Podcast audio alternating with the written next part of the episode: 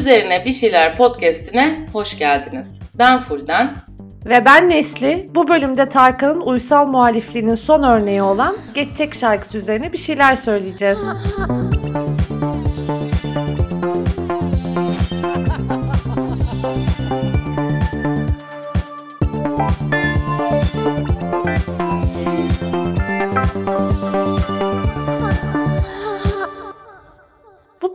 Podcast'i yapmaya başladığımızda her hafta başka bir eski Türkiye ünlüsünü masaya yatıracağımızı biz de bilmiyorduk emin olun.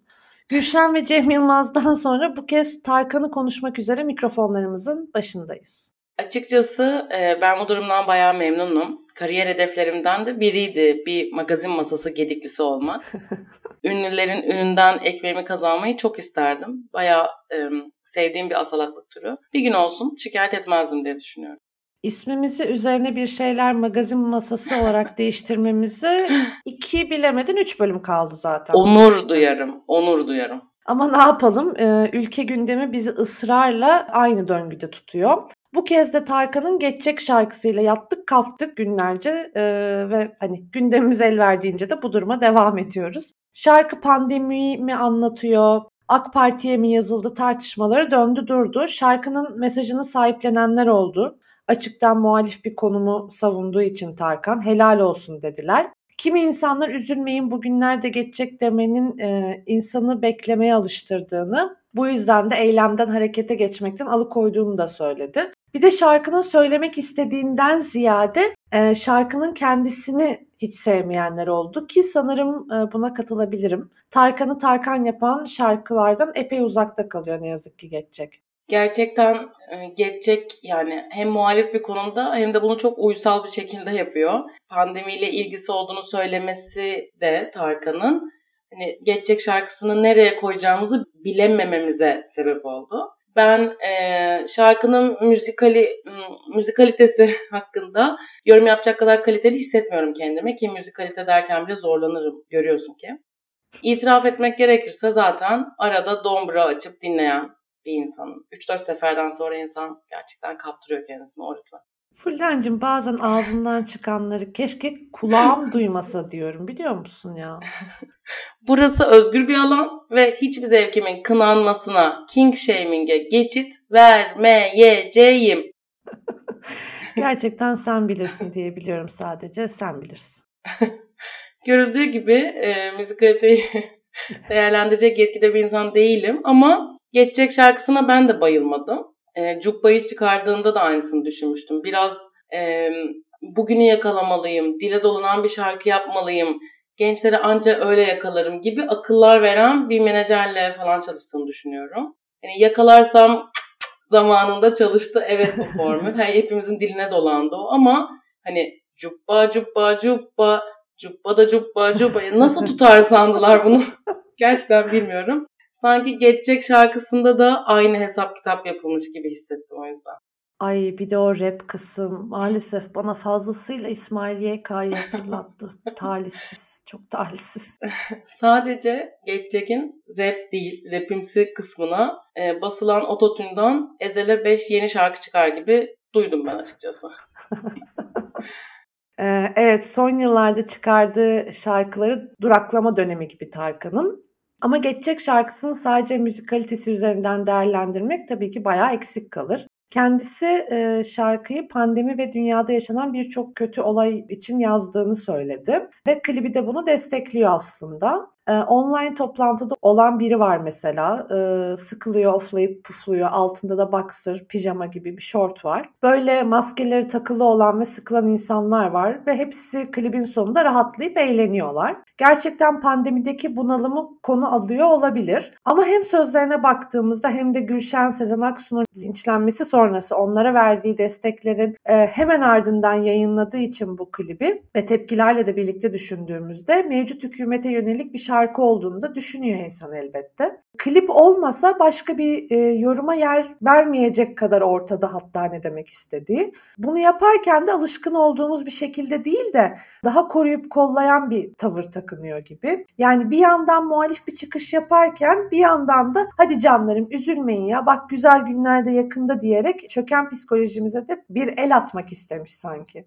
Yani hem muhalif çıkış yaparken hem de üzülmeyin güllerim demesi tam o e, uysal muhalifliğe örnek sanırım.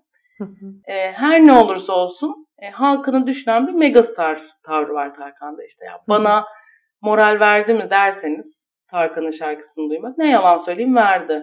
Şarkının sözleri değil de Tarkan'ımın böyle bir şey düşünüp şarkıya dönüştürmüş olması, o çabası mutlu etti beni. O pamuk kalbini hissetmek. Ya Tarkan'ı gerçekten çok ama çok seviyorum ve ona hiç kıyamam ben. Daha 10-12 şarkılık e, tahammülüm var kendisine açıkçası. Popüler kültürün bir şeyleri değiştirme gücü çok yüksek ya. E, Tarkan'ın şarkısına da e, iddiasından fazla anlamlar yükleniyor gibi geliyor. Tek bir şarkıdan her şeyi beklemek ne kadar doğru bilemiyorum. E, mesela Ezel'den bahsettin az önce. Yakın zamanda e, onun Hrant için yazdığı Mayrik e, politik olarak çok daha fazla iddiası olan, üstü kapalı olmadan ne demek istediğini direkt söyleyen bir şarkıydı. Geçecek mesajı açısından e, Mayrik ile aynı yerde değil bence. E, ben de katılıyorum bu söylediğine kesinlikle. Şunu da kabul ediyorum. Tarkan'a olan zaafım dolayısıyla eleştirelde olamıyorum yeterince belki. Ama elbette her şarkının politik potansiyeli eleştirilir, tartışılır. Zaten bir popüler kültür ürününün gücü tam olarak burada yatıyor. Bu eleştiri alanını, tartışma alanını açmasında yatıyor. Geniş kitlelere ulaşabilmesiyle birlikte. Eleştirileri de anlamıyor değilim. Ee, bir başka kişinin şarkısı olsa ben bayağı eminim car car konuşurdum kesin. Hak da veriyorum geçecek şarkısına ilişkin pek çok eleştiriye. Özellikle de böyle bir dönemde geçecek demenin artık fayda etmediğine inanıyorum. Ama dayanamıyorum ne yapayım diyebiliyorum sadece ünlü şerefsiz. Behlül Haznedar gibi mesela Tarkan olunca. Ee, şarkı tabii katman katman tartışıldı. Mesajı ve müzik kalitesinin yanı sıra neden geçecek değil de geçecek olduğu eleştirildi bazı dil bilimciler tarafından. İşte Türkçemizi bozuyor, geçecek, geçecek olmalıydı diyenler oldu. Bir ara Twitter gerçekten boomerlar yarışıyor programı gibiydi. Türkçemiz vah Türkçemiz eyvah dilimiz elden gidiyor diyenlerle doluydu. Neyse ki e, Tarkan bir TDK sözlüğü maddesi değil şarkı yazdı. e, benzer kaygılara sahip değerli dil bilimcilerimizin yüreğine su serpilebilir. Türkçemiz hala yaşıyor. Şarkının kendisi kadar klibi de konuşuldu. Özellikle klipte oynayan pembe saçlı ve oduncu gömlekli bir kişi var. E, muhakkak dikkatinizi çekmiştir klibi izlediyseniz. Bu kişi bir lezbiyen ya da queer biri mi değil mi diye epey de tartışıldı. Geçtiğimiz yaz Ebrar Karakurt'un e, saçını pembeye boyaması, kız arkadaşı olduğu bilgisiyle yediği linçler ve bunun karşısında onu sahiplenen hatta pembe saçlarını reklamlarında başrol etmiş bir şampuan markası varken e, klipte böyle bir karakterin oynaması seçimi aslında bariz bir referans. E, klipte başka temsiller de var. Mesela şişman bir kadın var. Göbeğini sıkıyor ayna karşısında. Hoş yani o da pek çok şişman kadın temsili gibi 40 beden de neyse. E, klipte bir çeşitlilik vurgusu var gibi görünüyor. Olduğun gibi giyin, iyisin, güzelsin sözleri de var. Klibin kendi evreninde düşünüldüğünde pembe saçlı kişinin bir LGBT artı temsili olduğunu söyleyebiliriz bence rahatlıkla. Ee, ama bazı insanlar da nereden eminsiniz, her gördüğünüz pembe saçlı lezbiyen ne alakası var gibi yorumlar da yaptı. Klibin yayınlandığı ilk 24 saat ben en çok bu yorumlara denk geldim. Özellikle Binnaz Sak'tan bir, bir tweet'i çok konuşuldu. Tweette dedi ki e, Tarkan'ın ilk defa klibinde LGBT'ye artı bir karaktere yer vermesi ve ümitsizliğe kapılma demesi mi? Bir kalp emojisi sonrasında. Gerçekten bu tweetin altı yani çok fazla konuşuldu. Nereden eminsiniz diye senin dediğin gibi ama yani resmen pembe saçlı dostumuz OK Cupid'de ghostlanmış. Onun acısını yaşayan bir LGBT artı kardeşimiz yatakta ağlıyor. Kendisine yeminler ediyor, sözler veriyor. Artık crush'ıma aşık olmayacağım diyor. Ama bir yandan da 7 dakika önce tanıştığı kişiyle aynı eve çıksam koltuk ne renk olsun diye düşünüyor. Yani bunu nasıl göremiyorsunuz hayatta anlamıyorum. Onunla ilk date'i iki buçuk gün sürecekmiş gibi hissediyorum. Yeni, şeyle değil mi? 7 dakika önce yeni tanıştığı kişiyle. Evet. Aynen. Ben, ben de o aynı enerjiyi alıyorum. Ya klip dediğimiz şey 3-4 dakika bir şey ya. Bir filmde olduğu gibi, bir kitapta olduğu gibi derinlikli karakterler olmasını bekleyemeyiz. Daha yüzeysel temsiller var işte pembe saç, oduncu gömlek. Böyle birini görüyoruz. Yatakta üzgün uzanması dışında bir hikayesi de yok klip boyunca. Ya tabii ki bir LGBT artı kendisi. Bir tek kol içi dövmesi eksik diyebilirim. Ee, yani bu e, aksini düşünmek bunun yani pembe saçlar üzerinden kimsenin kimliğini, yönelimini varsaymamalıyız demek bayağı naiflik gibi geliyor bana. E, bu naifliği de iyi anlamda kullanmıyorum aslında. Zaten LGBT artıların görünürlüğü ufacık ya kamusal alanda. Tarkan gibi insanların ulaşabildiği ana akımda hele ki oradaki pembe saç kesimi e, işte Ebrar Karakurt'tan sonra tesadüf değil. Yani stereotipler her zaman eleştirmemiz gereken şeyler değil. Bazen de bir mesajı kolay verme vesilesi. Bunu bağlama içinde hep düşünmek anlamlı gibi geliyor bana. Politika da zaten bağlamdan bağımsız değil. Beni bu temsiller içinde asıl rahatsız eden başka bir şey oldu. Klipteki pek çok temsili işte şişman kadını, bunalmış işinden bunalmış adamı, LGBT artı dostumuzu tek tek tanıyoruz. Fabrikadaki işçi kadınları bir grup halinde veriyor klip mesela. Ben bundan rahatsız oldum. Bu tercih yönetmene mi, Tarkan'a mı ait bilmemekle beraber epey talihsiz olmuş bence. Ben buraya şöyle minik bir ekleme yapmak istiyorum sadece. Senden farklı düşündüğüm ufacık bir şey var. Evet ben de klibi izlediğimde pembe saçlı arkadaş için benzer şeyleri düşündüm. Hatta hemen sana da yazdım. Evet. Ancak e, bir taraftan bunu böyle okumaya ihtiyacım olduğunu da düşündüm. Yani çıkıp yönetmen ya da Tarkan bu böyle değil dese bile e, bana geçen bu oldu da diyebilirim. Yani bazen izlediğim... Sana geçen ne oldu? Yani hani onun bir LGBT artı temsili olduğunu hissetmem aslında. Onlar bunu niyet etmemişse de ben bunu böyle okudum ve kime ne diyorsun? Aynen. Velev bazen, ki diyorsun. Velev ki diyorum. Aynen. Bazen izlediğimiz, okuduğumuz şeylerdeki aldıklarımız illa onları söyleyenlerin kastettiği şey olmayabiliyor. Neyse yani buraya böyle minik bir ekleme yapmak istedim. Bırak ha. bırak şuncacık bir LGBT artı sevincimiz var onu da öldürmeyin kardeşim diyorsun. Helal olsun evet.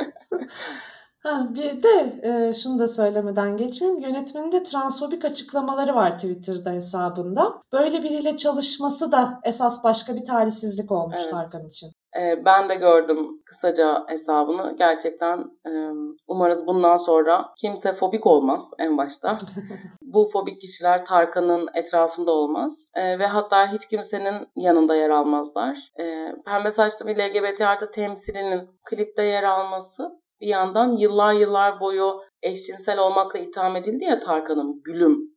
Onun için de bence çok güzel bir adam. Çünkü meşhur olduğu İlk günden itibaren gazeteler, birlikte çalıştığı kişiler, konuk olduğu talk show programının sunucusu tarafından yani neredeyse etrafında karşılaştığı herkes tarafından ya eşcinsel olduğu söylendi ya da bu söylentiler kendisine yöneltildi, soruldu. Tarkan Türkiye'de dans eden ilk erkek starlardan biri. O zamana kadar alışkın olunan erkeklikten bambaşka bir şey görüyor ya insanlar. Seksi biri, kıvırıyor bir yandan falan. Feminen bulunuyor hareketleri ki kendisine sorulduğunda bunlar hem erkeğim hem kadınım androjenim diyor 90'lardaki bir röportajında.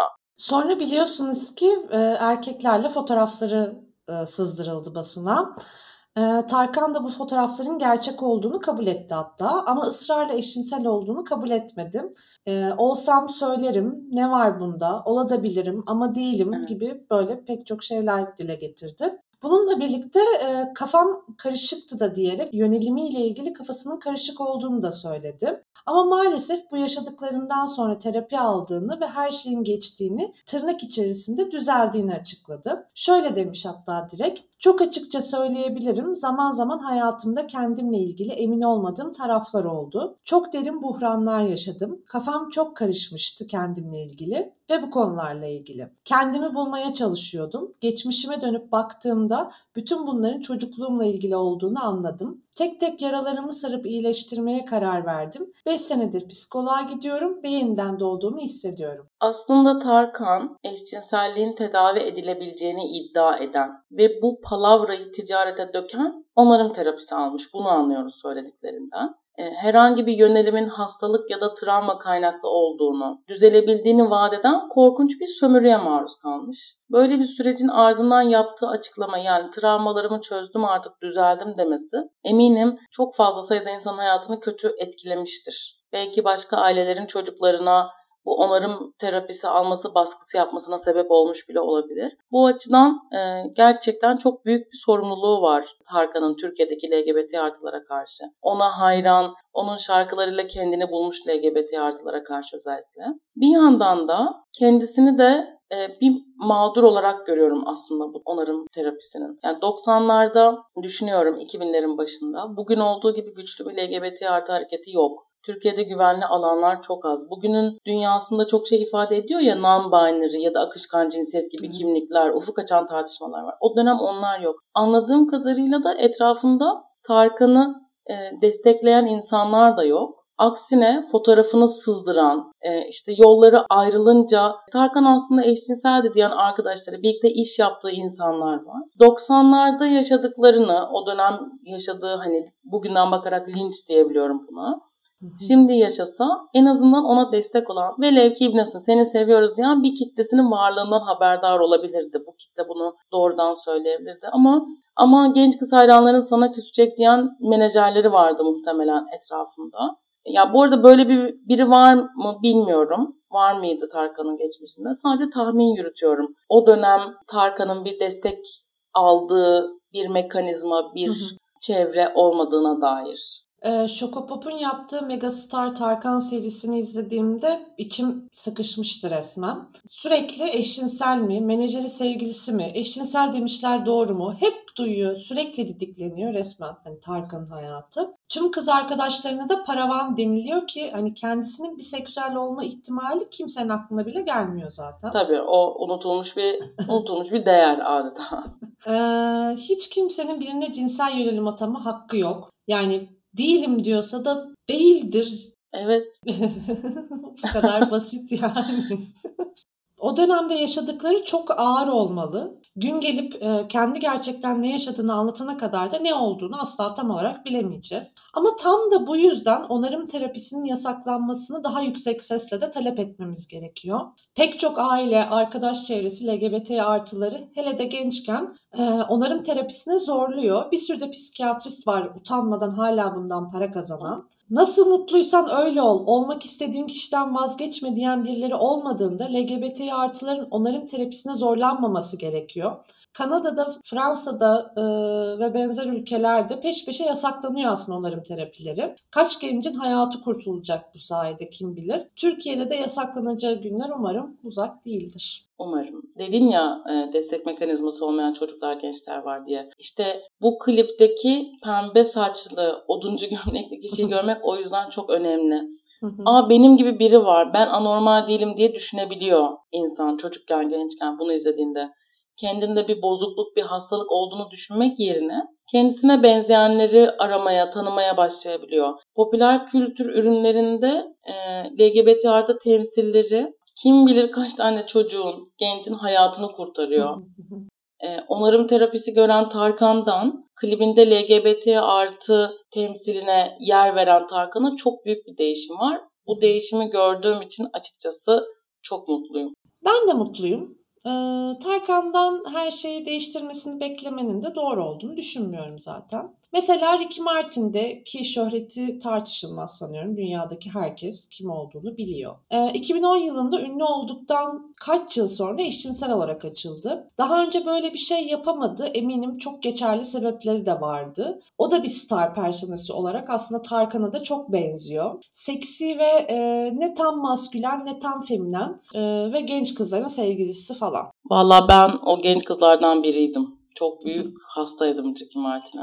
Ricky Martin açılmaktan çekindiği bir dünyada Tarkan'ı ya da bir başka ünlünün yönelimini, kimliğini didik didik etmek, açıklanamadığı için suçlamak, şantaj yapmak, fotoğraf sızdırmak, kız arkadaşı aslında gayliğini saklamak içinmiş demek hiç ama hiç adil değil. Tarkan'ın maruz kaldığı saldırıların hepsi e, birbiriyle benzer çirkinlikte. Ve bir taraftan da Tarkan'ın bu yaşananlardan dolayı bir sürü travmaya sahip olmuş e, bir insan olduğu gerçeğini de unutmamamız gerekebiliyor. O zaman e, kapatırken son bir şey hatırlatmak istiyorum. Ricky Martin açılmadan önce yerli Ricky Martin diye kariyerini inşa etmiş Davut Güloğlu. Ricky Martin açıldıktan sonra nasıldı? Aman aman ben o değilim demişti ya. E, bu güzel anıyı hatırlayarak bizden bu haftalık bu kadar demek istiyorum. Yeni bölümler her salı saat 20.00'da yayında. Yeni bölümlerde LGBT artı ve kadın bakışıyla hayatın her alanı üzerine bir şeyler söylemeye devam edeceğiz. Görüşürüz. Görüşürüz.